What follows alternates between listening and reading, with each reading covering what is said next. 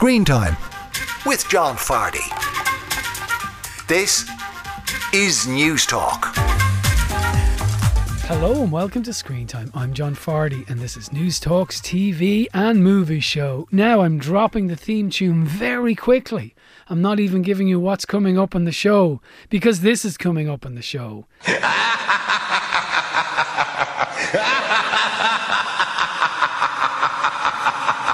Yes, that is the sound of Vincent Price. And that famous evil laugh. We are bringing you a special Halloween show where we're looking at our favourite horror movies, the best horror movies of all time, according to me and our resident critic, our main man, Mark Royal, who joins me in studio now to take a look at our favourite Halloween movies. An incredibly subjective list, but hopefully you'll agree with some of our choices. There will be things we won't get to, and you'll be going, oh my God, how come they didn't choose that? If you want to join the conversation, you can email us screentime at newstalk.com or I'm open on Twitter, John underscore Fardy. Without further ado, Mark Royal, how are you, sir? I'm good, John. If you disagree with any of our choices, you can email John underscore Fardy.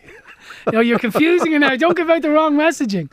Mark's phone number is bum bum bum bum. Now I want to say at the outset, Mark. uh, I'll talk about him like he's not here, but he's a big horror man, more than I am. I mean, of course, I'm a cinephile. I know everything, but no, Mark knows a lot about horror because Mark, it's a John genre you're particularly fond of, right? I am. Um, you, the one thing you hear an awful lot is I can't watch horrors. I don't like them. You know, and I do understand it, right? Even if I don't necessarily agree with it.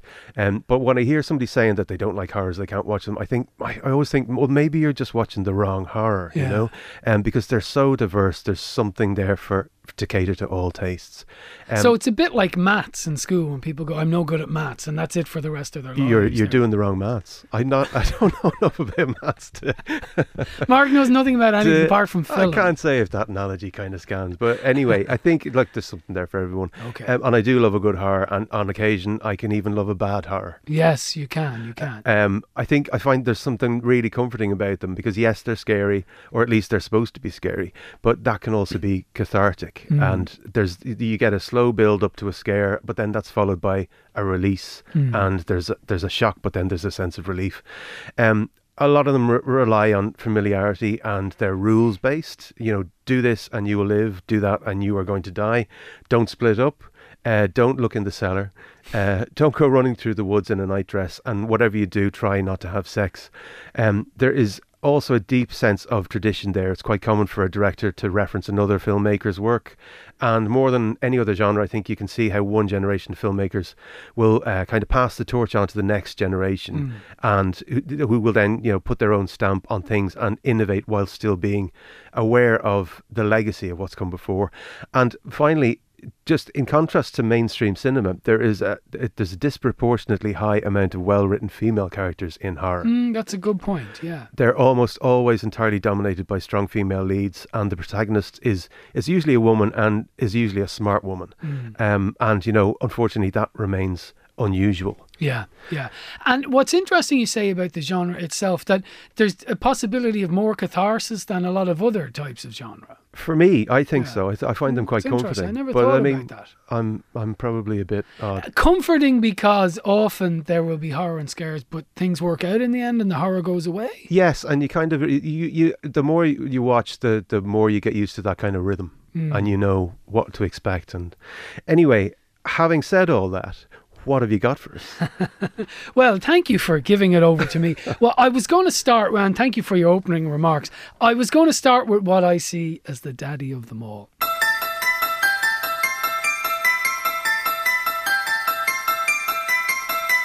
That is Mike Oldfield's Tubular Bells, mm-hmm. which of course is the theme tune of The Exorcist. Yep. Now, I wanted to start with this, and thank you for letting me go first. I mean, it is my show, but you know, but because it is the daddy of them all as a horror movie, because it made horror, I don't want to say mainstream, but it was the first bona fide horror blockbuster, I think it's fair to say.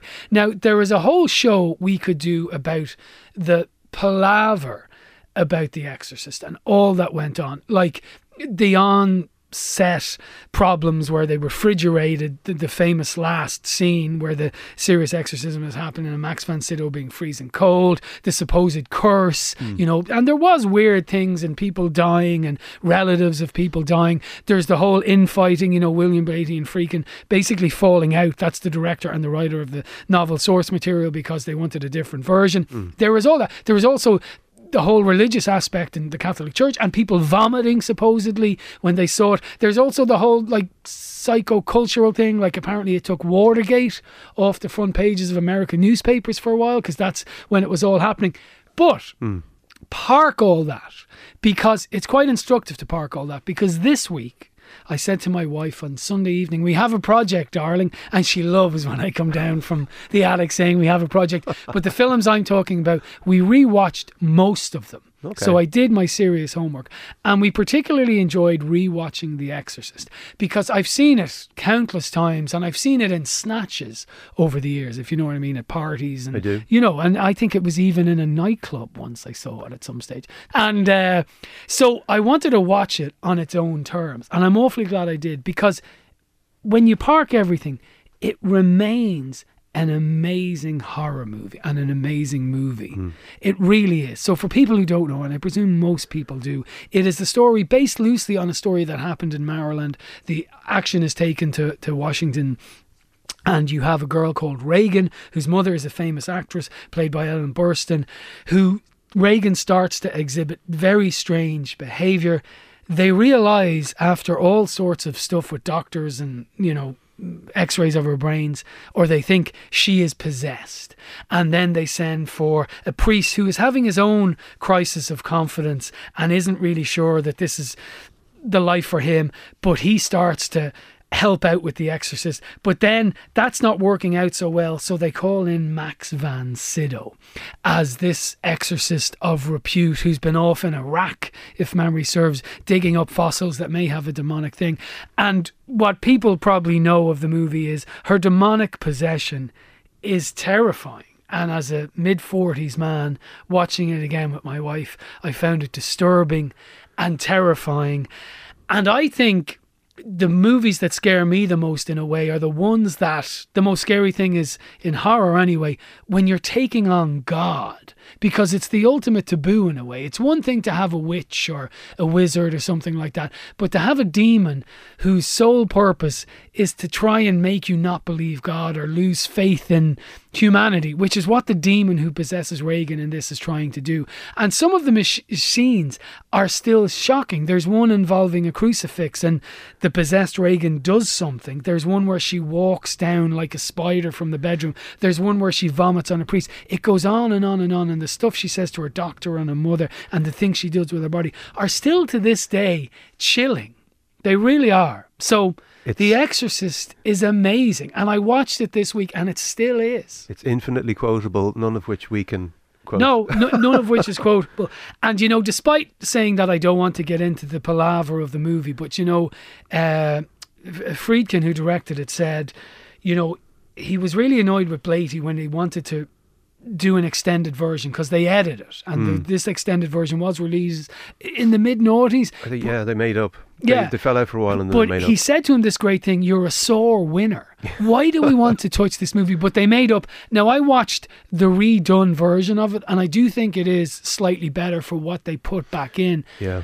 That notwithstanding, whatever version you watch, it is visceral, amazing, horrifying cinema that is as good as it ever was 50 years later. It's Mark Kermode's favourite movie, Mm. and it's hard to argue with it, you know? Tis. Um, yeah, it's it's it's one of those movies like Blade Runner. Which version did you watch? Yeah. you know? So, if it was okay, I wanted to play a bit of Max von Sydow and the other priest, whose mo- whose actor's name momentarily escapes me. Uh, it'll come back to me in a moment. It'll be fine. But the two of them are there, and they are viciously trying to get rid of this demon from Regan. And they are just almost, it's like a poem. They're acting out this incantation to rid Regan of the demon.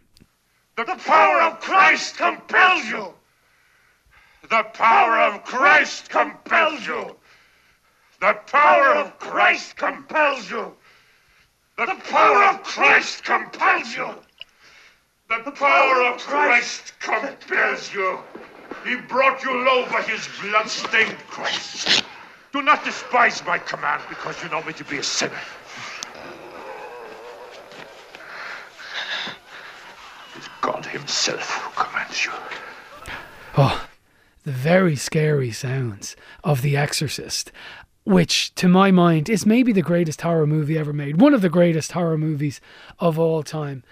Mark, we better move over to you. It was Jason Miller. That's who I was thinking of, who plays the other priest, who's having a crisis of conscience and is brilliant. And and I don't want to give a spoiler, but what happens to him at the end is a brilliant trope. It is, It really is. It's great. Unusual priest. Yes, unusual priest smokes and I drinks and on just on the the cursed uh, movie thing, Max von Sydow said if you're working on a movie for two weeks, nothing's going to happen. If you're working on a movie for nine months, things are going to happen. Yeah, yeah, exactly. And it ran. That was another thing. It ran way over Yeah, yeah. schedule and the refrigeration and all that. But as I say, that's another show. The Exorcist. If you've just tuned in, we're doing a screen time special where we're looking at our favorite horror movies and ones we think are incredibly significant in the genre. We've been talking now for ten minutes, and Mark, outside of his opening remarks, hasn't got to his first choice. But without further ado, Yeah, without further ado, okay, so I'm gonna my my first choice is kind of an odd one. It would first of all it'd be unthinkable to do a show about horror without talking about the master of horror, John Carpenter. yes. Now, Halloween would be the obvious choice. Yes. The- However, your obvious choice. Can I play the clip you sent me? Oh, that you ye- wanted please played. do, yes, yeah. yes. Now, listeners, I should say he doesn't have the same aural ambition for the show that I do. so this may be a bit. fine. This, you know, this doesn't have the normal care and love. It is from the It's eighties, but anyway, take a listen. The light fades. Darkness falls. The air grows cold. The earth trembles. Pages turn. Something moves. We're all cursed. All of us. It's too late to run. It's too late to scream. The fog is here. John Carpenter's The Fog. Rated R. Yes, we are, of course, talking about the fog, which is actually a creepy advert for it there. It was, yeah, and it's very much of the time. Um, so yeah, uh, Halloween would be the you know. The, the, but the, the the thing also could be uh, uh, easily uh, another choice, but it's another masterpiece. I've talked about that the thing already when we did our best ending show, Yeah. and I, I try not to repeat myself. Indeed, you do. Um, so yeah, I've gone for something. The Fog has got a very dear place uh, in in my heart. I think it's the first horror that I saw that wasn't one of those universal ones from the 1940s like Dracula or Frankenstein. And uh, yeah, I didn't. Uh, I was probably too young. I think it was probably about eight or nine. Must have been the first time it was on TV, and I genuinely did not sleep properly for about a month. Um, it's it's an old fashioned ghost story. It's about the town of Antonio Bay. It's celebrating its on, uh, 100th uh, centenary. But Antonio Bay is a town that's built on blood and lies because 100 years previously, the founders uh, of the town deliberately sank a leper ship that was supposed to start a colony on the edge of the settlement, and the passengers drowned. And the founders then used the ship's gold to fund the town into prosperity. And now, a 100 years later, the ghosts of Captain Blake and his crew are appearing in this eerie and supernatural fog, and they are taking revenge on six souls from the town. Um, I think of The Fog as John Carpenter's difficult second album, although it wasn't his second movie because he'd already done Dark Star and he'd done Assault and Precinct 13 even before he did Halloween.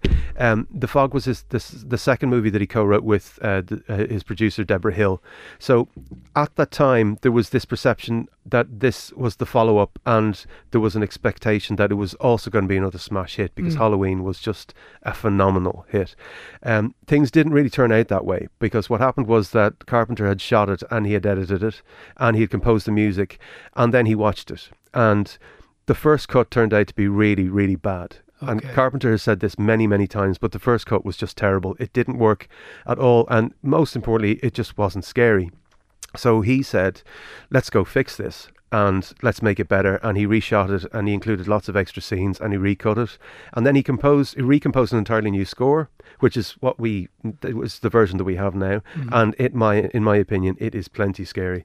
Um, one of the great things about Halloween was that the killer was just a regular guy, but the fog takes a very, very different approach. And, and the threat or the monster in the fog is uh, supernatural in nature and the inspiration for the movie came from a trip to Stonehenge in England with uh, with him, him and Debra Hill.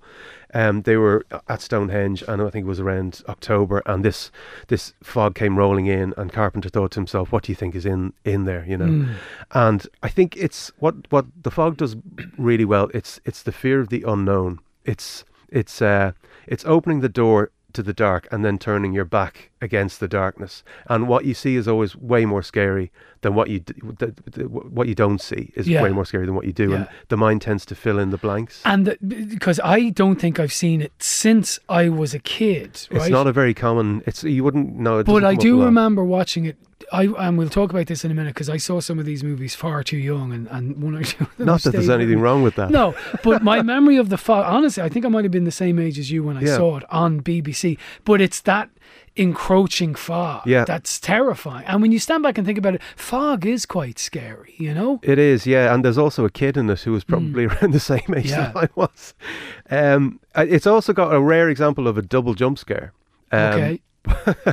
what happens is there's this scene with Jamie Lee Curtis on a boat, and um, this cabin door jumps open, and some stuff falls on her, and she laughs, and we're all relieved. And then, just as you've caught your breath, uh, straight away Carpenter hits you with a second one, and Okay. like, like this time it's a it's a bloody corpse. Um, the major selling point at the time was Janet Leigh uh, appearing with her daughter Jamie Lee Curtis um, for the first time. To be honest, they don't really have much interaction at all. Hal, Hal Holbrook is an alcoholic priest, uh, Father Malone, and I think he's the standout. He's a he gives a very very unsettling performance, and he, he's one of the good guys, but he's a really really weird good guy. Um, and I think just to finish up, if it has a weak spot for me, I think it's Tom Atkins Okay. because Atkins, Tom Atkins was in every other horror movie during the 1980s, and he plays uh, this mustachioed tough guy, love interest for Jamie Lee Curtis. And at the time of the Fog's release in 1980, Jamie Lee Curtis was, I think around 22, um, and Atkins was over twice her age. He was 45, and he looks every inch of 45. Okay. But that didn't stop Carpenter including this this really clangy scene where where where they ha- they sleep with each other, and then Jamie Lee Curtis shows him some of her etchings post coitus. Um, I don't know if Atkins had something written into his contract, but he's got a very similar scene with an equally young actor in uh, Halloween three. Um, and as far as I'm concerned, it's far creepier than anything else in the movie. So, did you rewatch this recently? I don't have to. I, I, it's, Okay. it's embedded in my memory. I do. I tend to watch it if I have if I have the house to myself. I would probably put on. I, I could watch it maybe once a year around Okay. this time of year. But you're still recommending this for listeners, despite the the sands of time and all that. This is still a movie that will genuinely creep them out. I think so. okay. It, there's okay. a, there was a there was a remake. Please avoid the remake Yeah. with the guy who played uh, Superman on on. In, I think it was in Smallville. I yeah, can't remember. I, it- remember you saying that. but yeah. just just don't watch that one. Well, that is Mark's first entry into Screen Time's list of our favourite uh, Halloween. No, I was going to say Halloween movies, horror movies of all time. You can get in touch with us. Screen Time at News Talk is the email address, or you can tweet me, John underscore Fardy. Now we're going to take a quick ad break, and we're going to have loads more horror movies before that. But before we do, I want to do this. News Talk's Weekend of Winning. Yes, we have a brilliant competition for you this week all across the station. We have a very special bank holiday weekend prize you and your family will never forget. It's an amazing family trip for two adults and two children to Disneyland Paris. This includes returns flights to Paris with coach transfers to Disneyland, three nights B&B in Disney's Hotel New York, The Art of Marvel, theme park passes for 4 days and 500 euros spending money. To enter, just answer this question. Who is Mickey Mouse's sweetheart? Is it A, Minnie, or B, Pluto? Text the word play and then A or B to 57557. That's 57557. Text costs 250 plus your standard message rate to play. You have to be over 18 years old. You are playing across the Go Loud network of stations. Full terms are on our website at newstalk.com. Get your entry in by 10 pm on Monday night. Text play and A or B to 57557 and you will be in with a chance to win that pretty amazing competition. Now Mark, after the break a lot more horror, so stay tuned folks. Now you're welcome back to Screen Time News Talks TV and movie show. The man you heard sighing there in the background is Mark Ryle. you are listening to a special Screen Time where Mark is in studio with me and we are looking at our favorite, the best horror movies of all time on this uh, Halloween weekend. Mark, it's my turn and have a listen to this. The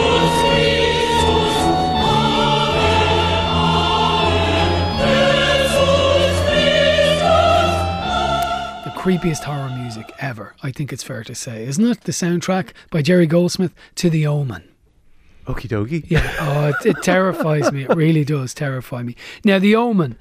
I saw this, not to personalize this, no, but I saw this when I was far too young. I can't remember. Like, I could have been eight. I mean, if Tusla are listening, uh, you know, it wasn't good. And it terrified me. Like, it, it and to this day, like, it's in my psyche somewhere. Like, it's a, it's a scary touchstone for me. About 12 years ago, I was sent on an assignment on the Tom Dunne show to do a report from a graveyard on Halloween at midnight.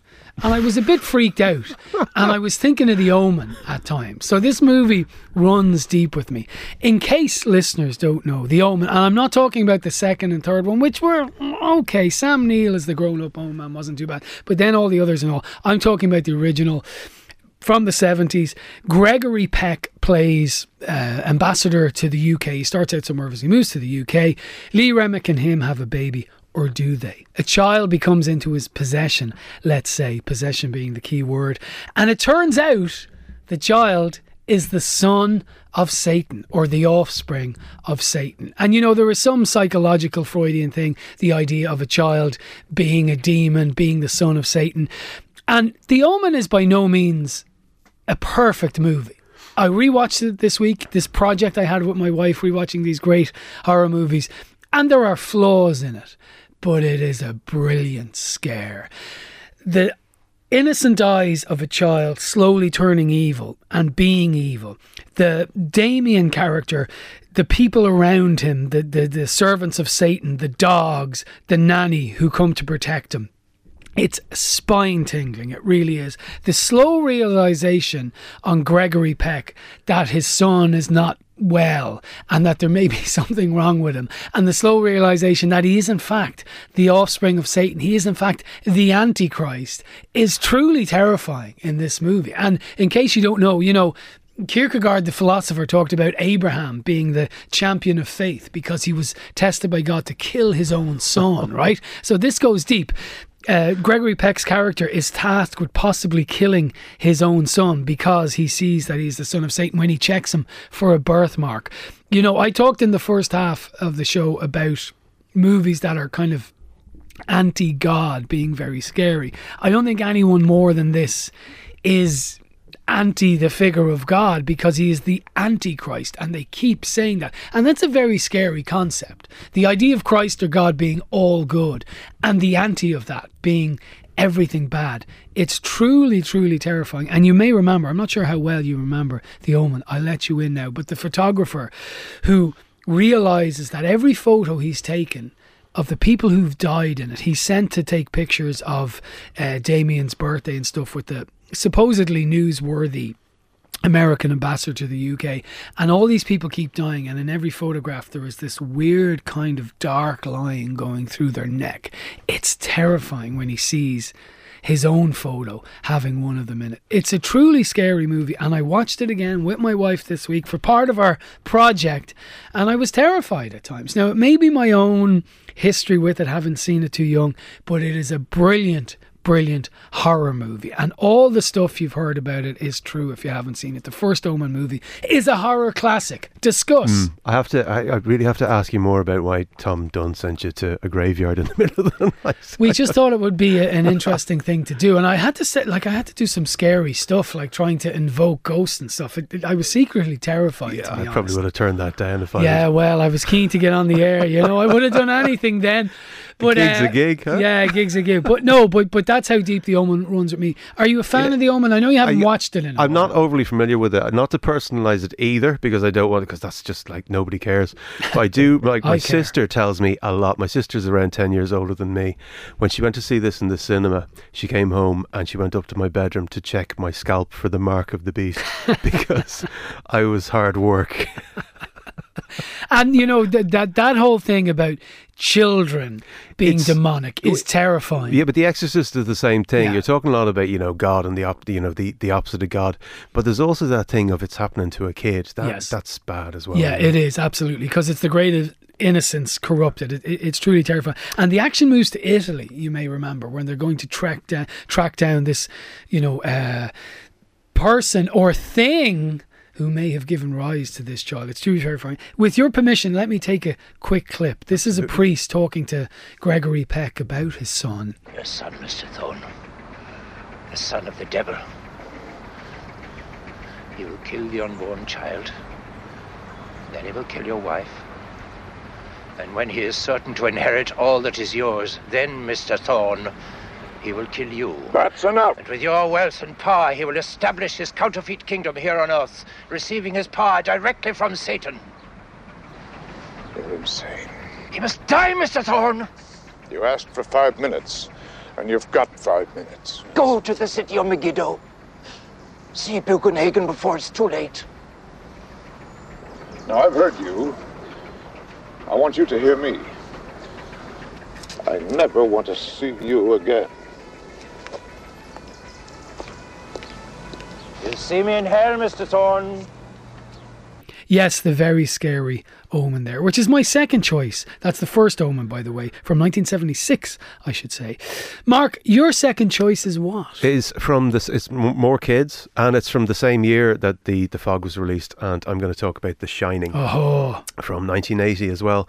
Um, obviously, it's based on the Stephen King novel. Obviously, he hated the movie for reasons which are I never understand. I'd rather watch a a bad adaptation of a book that's a good movie hmm. than a faithful adaptation of a book that is awful. Yeah. and there's plenty of them. and was that a King's gripe that it wasn't? It faithful he. I think his gripe was Kubrick veered too far away from Okay. the source material. Yeah. Anyway, um, yeah, it's a it's a it's a Stanley Kubrick horror, which is to say that it's not your average horror. Um, uh, of course, he Kubrick had elements of horror in in his other stuff, like I suppose uh, particularly two thousand and one, open the the Pod Bay doors, Hal. That's horror, Hmm. you know. But um, this is this is Kubrick's one and only pure horror, Mm-hmm. I suppose you could call it. Um, and uh, in uh, in a career of you know career defining roles, I think The Shining is one of Jack Nicholson's career definiest, yeah, uh, which isn't a word, but I'm I'm I'm making I'm fine with it. I know what you mean. Um, he plays a guy who gets a job as an off-season caretaker for this huge hotel in the Rockies called the Overlook, and the job involves spending the winter months alone in the hotel with only his wife, who's played by Shelley Duvall, and a small son, who's played by Danny Lloyd. And alarm bells should be ringing for Jack five minutes into the job interview when he finds out that the previous caretaker went mad and murdered his wife and kids. But Jack thinks that's just peachy and he carries on. And then, of course, things go to hell in a handcart quite quickly. Yes, indeed they do. Now, is the scariest thing in The Shining Jack Nicholson's transformation?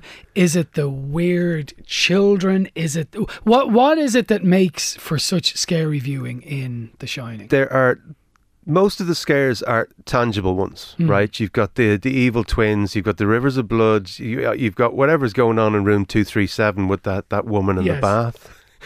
Um, but there is there's this overwhelming sense of isolation that is it's established way early from the very opening shots when they're traveling through the mountains to this this location.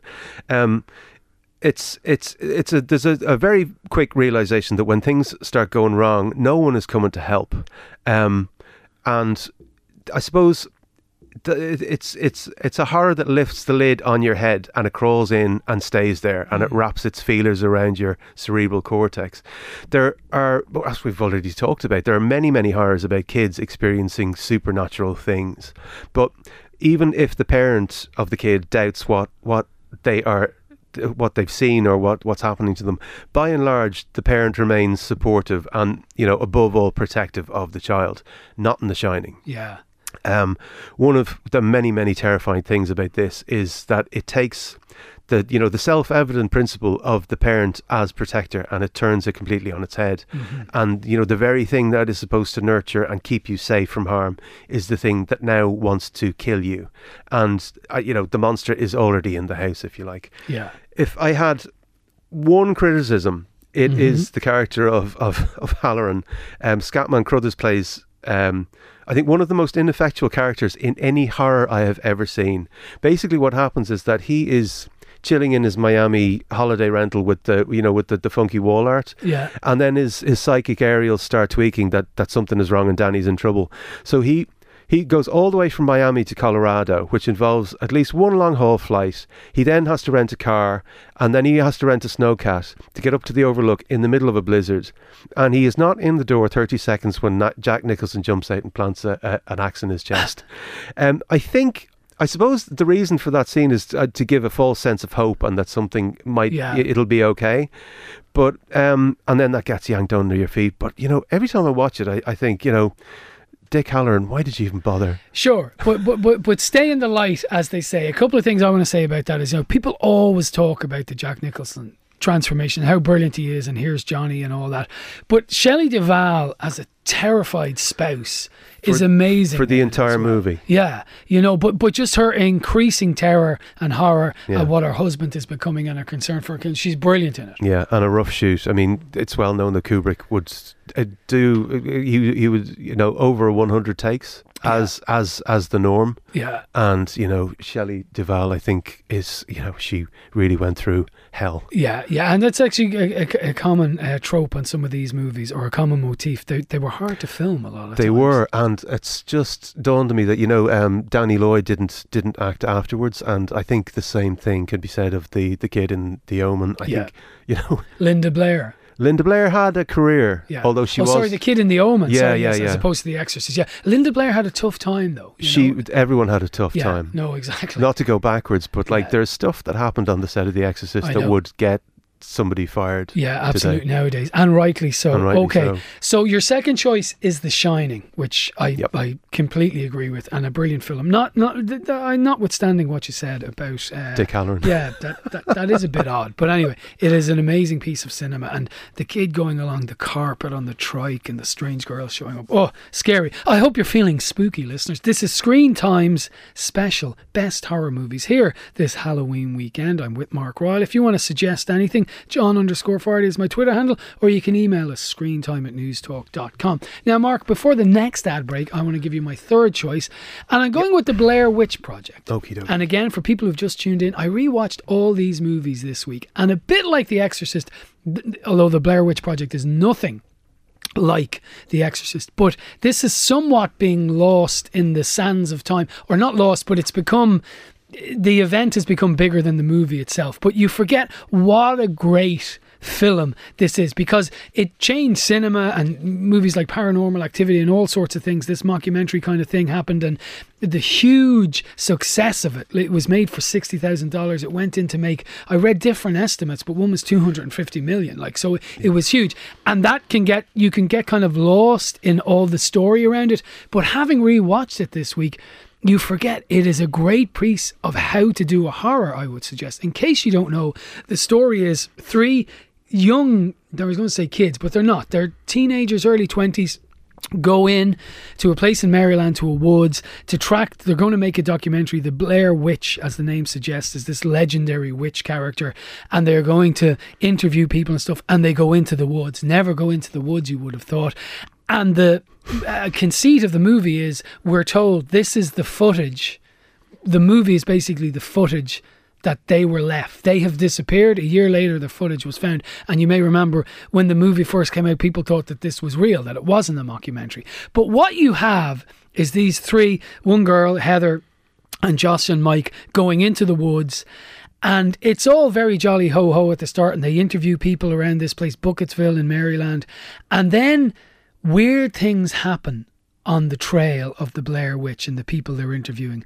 And it all takes place without any real special effects and it's terrifying. So there's noises outside their tent. Strange patches of stone show up in weird pyramid shapes and then weird stick figures and star like things appear on the trees and more and more of these happen. And it's the power of suggestion is so brilliantly done in the Blair Witch it is genuinely terrifying. And as that tension ramps up and it's a very short movie it's only 84 minutes it goes to a crescendo in I don't want to give a spoiler in a cabin in the woods and it ends absolutely brilliantly. It is a terrifying ending and it is the best kind of jump scare that I can remember in a movie or certainly one of the best of them. So I would urge people the Blair Witch Project rewatch it. It still works. It really does.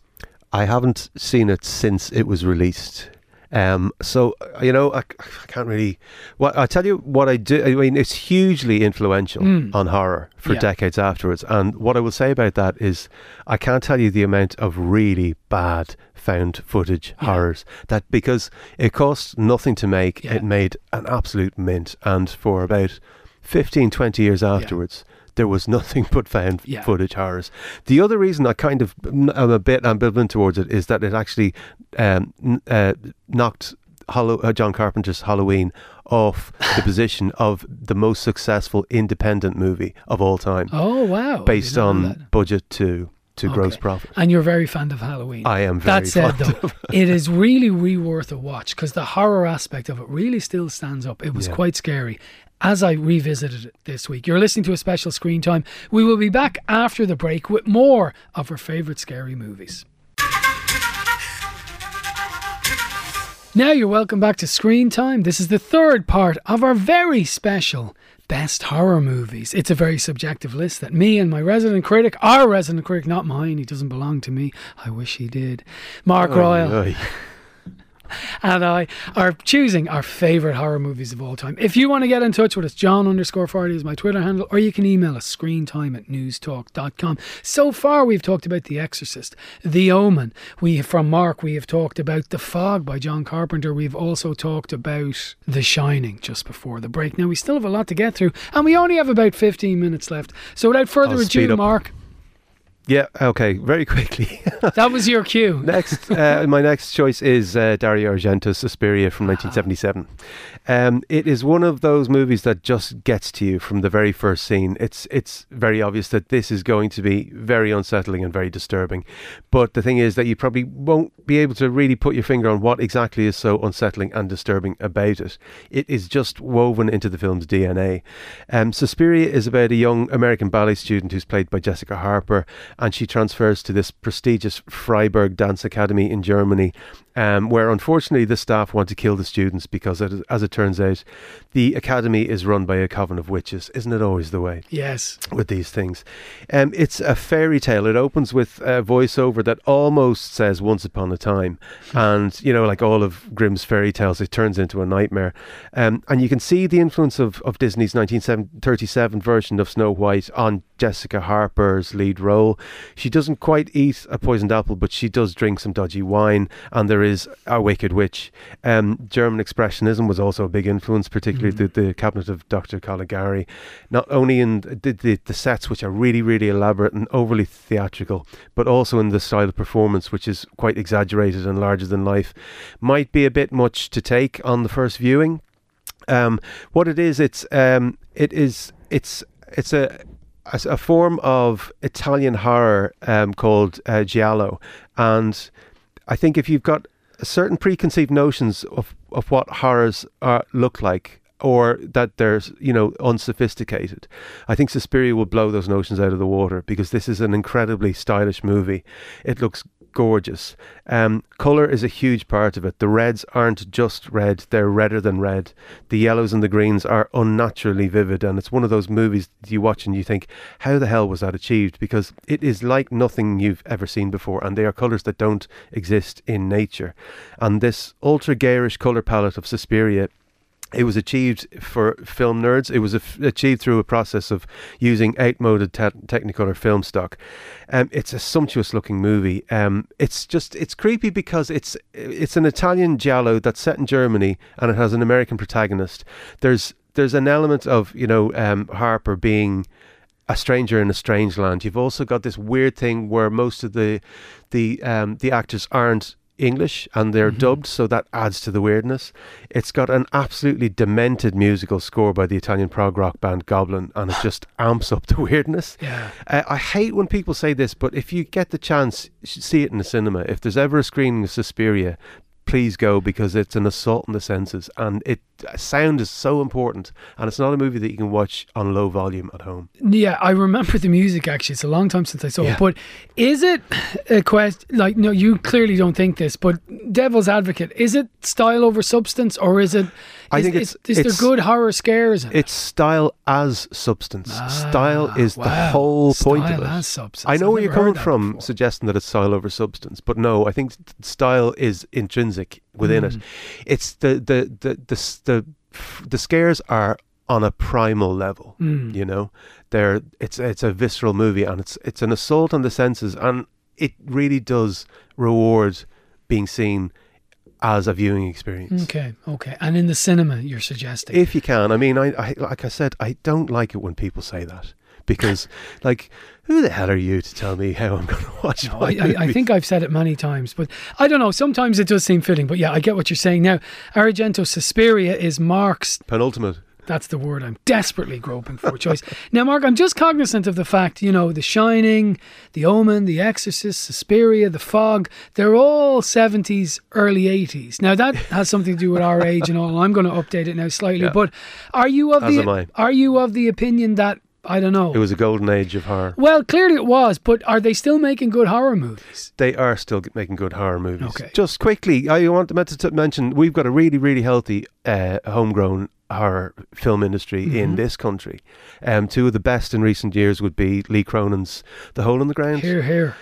And also Kate Dolan's You Are Not My Mother. And You Are Not My Mother is currently on Netflix, so it's easily accessible Yes. if you haven't seen. You could do an awful lot worse. Both two fantastic movies. I completely agree with you on that. Now, I wanted to update things slightly, and I'm not going to say a huge amount about this because it's important that you watch this film pretty much on its own terms. And I'm talking about 2017's Hereditary. Toni Collette is the mother in a family. She has two children, a kind of stoner son, and a very creepy 13 year old daughter, I think she is. And she's married to, I was going to say Peter Gabriel. No, she's married to Gabriel Byrne. That'll be interesting. Peter And- Gabriel Byrne. and it's in middle America. And her mother dies, and we learn that her mother was not a very nice matriarch of the family, and we're not entirely sure why. It's slowly, slowly revealed. The first 90 minutes of this movie have a slow, growing dread, and then the last 30 minutes of it slap you in the face with all out scary, scary horror. Toni Collette lies to Gabriel Byrne about where she's going in the evening. She says she's going to the movies, but she's actually going to a bereavement group where she gets to talk about her mother. And she meets and I, I don't I don't know how much further I want to go in this because hereditary is the title.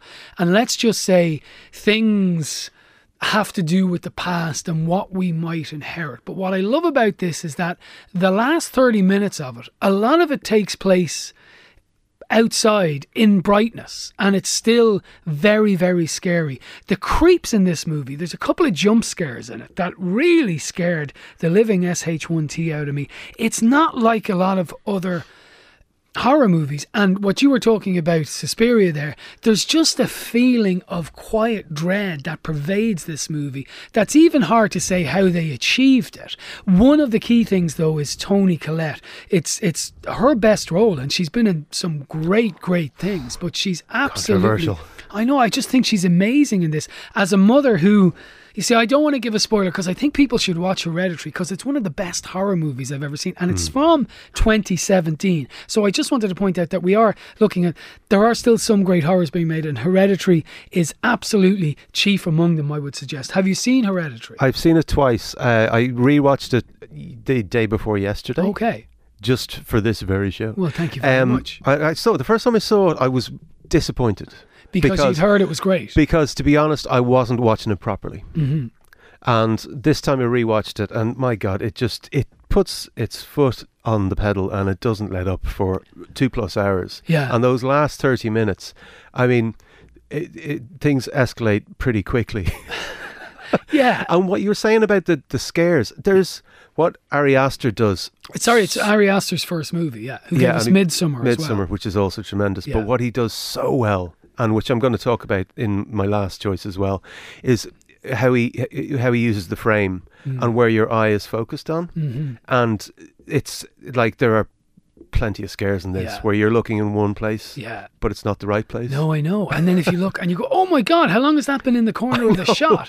It's so brilliantly done. Yeah. And in a tiny bit like Blair Witch, like Yeah. there's not huge, you know, pyrotechnics involved or anything like that. Yeah. It's simple placing of a camera and sights and sounds. It really is a genuinely scary, intriguing movie. Gabriel Byrne doesn't have much to do in it. But he's really good Gabriel as the disbelieving husband. He is really, really good. Yeah, and, and- and, and where things go. But can you get what I'm saying about I don't want to get into it too much because I think it's a type of movie come to knowing very little about. Yeah, absolutely. I think if you're a fan of horror, you will have seen Hereditary. But I mean, it's yeah, it's it's one of the best horrors of the last, uh, you know, ten years. Yes, absolutely. absolutely. Okay, that is my final choice in the uh, screen time list of our favourite horror movies and what we think are the best. Mark, en route to your last Yep. one, can I just talk about maybe one or two notable exceptions that we didn't get to? So I would have, if we had more time, I would have loved to have mentioned uh, Candyman because I know it's not a perfect film, but I think there's some genuinely scary, mo- scary scenes in that, and the, the the original Candyman, Stephen King's It, the first one, uh, the first Nightmare on Elm Street, I think is a very terrifying movie. There were loads we didn't get to. We didn't talk about Halloween really because you've mentioned it many times Yeah. before. I could, I probably could have easily picked Mandy from Yes. a couple of years back. That was just phenomenal. I tried. I didn't go near any zombie movies because for me they're kind of a separate thing. Mm-hmm. Yeah, Uh, similarly, I didn't pick anything that was too jokey. I could No. have equally talked about The Cabin in the Woods, which is which really does some very original things with horror. yeah. But it's a bit, you know, too many Yeah. laughs. And you know, Scream has its merits. At the first one, as Not a a fan. Okay, fair enough. but also Texas Chainsaw Massacre, which I think is considered a horror, isn't it? It Oh, scared it the is. life Yeah, out yeah. of me. I would love to have mentioned that, but we didn't have time. So if you're getting in touch with us to say why didn't you mention this, I'm sorry, we just didn't have time. But we do welcome your correspondence. Screentime at newstalk.com, or you can tweet me John underscore Fardy. Now, finally, Mark, on this Halloween weekend, what's your final choice of the greatest horror movies? I think I time? talked. I said a couple of weeks back. Uh, this is one of the best horror movies of recent um, years, did. and it is. It follows from 2014. Mhm. Um, how do I explain what's going on in this? It's about. Uh, it's Please another one of those cursed anyway. objects, I suppose, Okay. things where it's about a deadly curse that gets passed on through intercourse. Um, so you know, Sexual intercourse. sexual intercourse. Yeah, not not verbal. no, I, one needs to check in this day and age. Um, Maika Monroe, all of the characters in this are teenagers. There's Yeah. a distinct lack of, um, there's no adults or grown ups really at all. Uh, Maika Monroe plays Jay, and she's seeing this guy, sort of seeing this guy, and the guy uses her to get rid of this curse that he has and to pass it on to her. And the, the, the curse is what it's referred to only as it in the movie. It's not doesn't have a name like Yeah. the thing or you know whatever. It's and it's never really talked about. It's this, but what it is, it's a benevolent entity that takes the form of a random person, any random person, Yes.